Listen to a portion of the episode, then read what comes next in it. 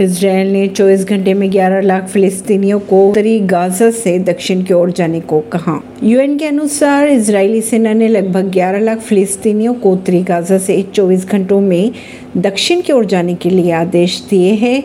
खबरों की अगर माने तो ये आदेश यूएन के सभी कर्मचारियों और उनके द्वारा संचालित स्कूल, स्वास्थ्य केंद्र और क्लिनिक में आश्रय लिए लोगों पर भी लागू है।